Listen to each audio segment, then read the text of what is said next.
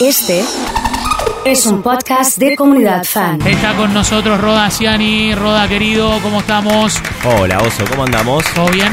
Bien, bien. ¿Sos bien. fanático de Maná o no? Me gusta Mana, me gusta, es de los grupos, eh, no, no sé bien en qué género encuadra, no lo termino de, no sé si es pop, melódico, vos sos el que sabe del tema. Vos sabés que no sé, eh, pop me parece, ¿eh? Pop, sí, sí, porque está en el documental de, de rock, me parece que está bien, pero es, eh, me parece que es eh, más eh, pop, te diría. Bueno, ¿cómo la llevas? ¿Bien? ¿Sí? Bien, la verdad que sí, sí, mitad de semana, así que bueno, ya acomodando, ya febrero aparte, enero se nos pasó volando, al menos a mí. Sí. Eh, y bueno, ya parece redundante hablar de que el tiempo se pasa volando y esas Sí, cosas. me parece que sí. Hablemos, hablemos de otra cosa. Vos sabés que eh, venía pensando un poco, eh, leía que venías el miércoles y, y pensaba un poco en, en el protagonismo dinámico. ¿Podemos abrir este tema y hablar un poco? Sí, el protagonismo dinámico es un concepto que mm, principalmente se aplica a equipos. Sí. O sea, sirve para equipos. Sí, Pero lo otro interesante es que siempre formamos parte de equipos. En general pensamos que un equipo es un equipo de fútbol nada más. sí, Pero o un equipo de trabajo, o un equipo de la escuela o de la facultad. Exacto, eso es un equipo. Pero en realidad cualquier grupo de dos o más personas se puede entender como un equipo. ¿Una pareja es un equipo? Una pareja es un equipo. ¿Una familia es un equipo? Una familia es un equipo, un grupo de amigos es un equipo.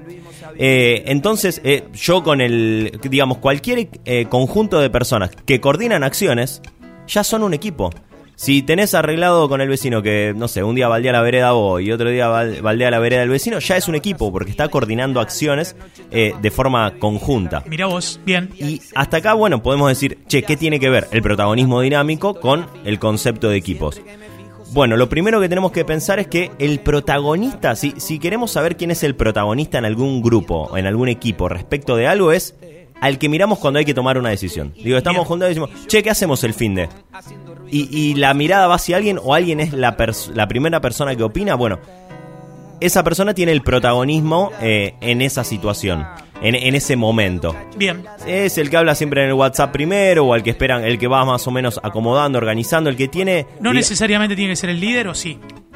Y anteriormente estaba asociado el protagonismo justamente con eso, con el líder, con, con el jefe, digamos.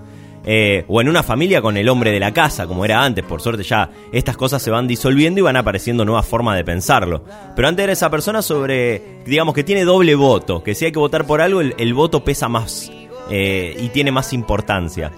Entonces, en algún punto, digamos, ¿para qué nos sirve pensar un protagonismo dinámico? ¿Qué es? Eh, y cómo rompe con, con lo que ya venía. Creo que es, es lo que deberíamos tratar de, de desentrañar acá, acá en la columna. Bueno, pero eh, me parece que, que una buena eh, manera de romperlo es salirnos de, de esto que vos marcabas, ¿no? De, de- de lo que era la antigüedad asociado siempre a, a- a términos, eh, no sé, conservadores. Me parece que podemos desmistificar rompiendo un poco y adaptando a los tiempos que corren. Exactamente, al, al poder estaba asociado. Es que parece que el que toma las decisiones, al que el que está encargado y estas cosas, Sí. eh, es el que tiene el poder.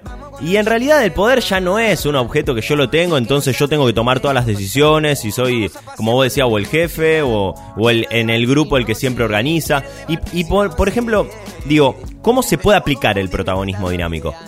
Un ejemplo fácil es, nos vamos a organizar un, un asado. Vamos a organizar un asado. Listo, genial, que me parece un planón. Eh, Bueno, bueno. Entonces, bueno, una persona puede ser la que organiza, otra persona puede ser la que compra las cosas, otra persona asa.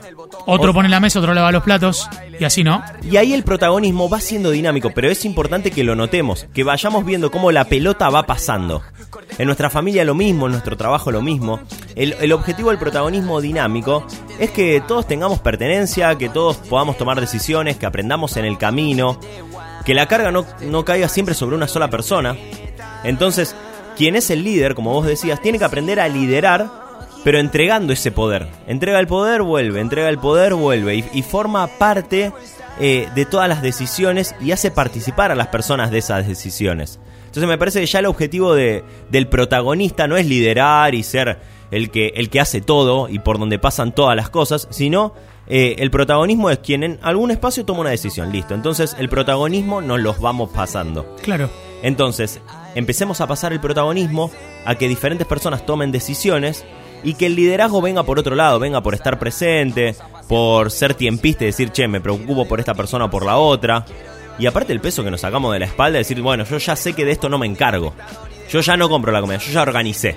Claro, pero también me parece que una, una linda manera es la de, la de qué tan idóneo sos para la- las cuestiones. Si no sé hacer el asado, ¿por qué te vas a encargar de asar?